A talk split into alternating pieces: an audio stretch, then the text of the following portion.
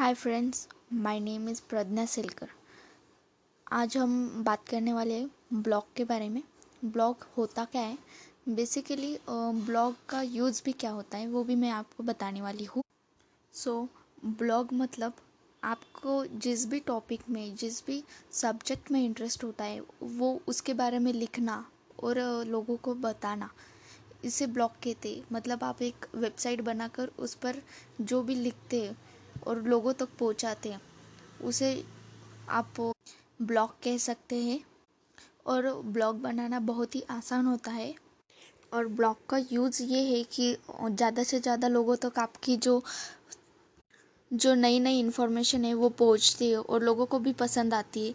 तो लोग ज़्यादा उसे सर्च करना चाहते हैं ज़्यादातर देखना चाहते हैं, पढ़ना चाहते सो ये एक बड़ा एडवांटेज है ब्लॉग लिखने का।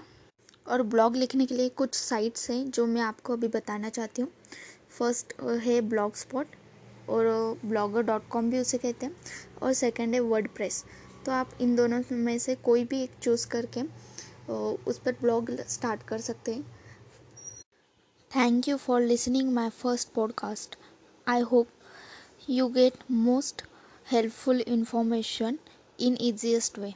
It would help you to make a blogs thank you.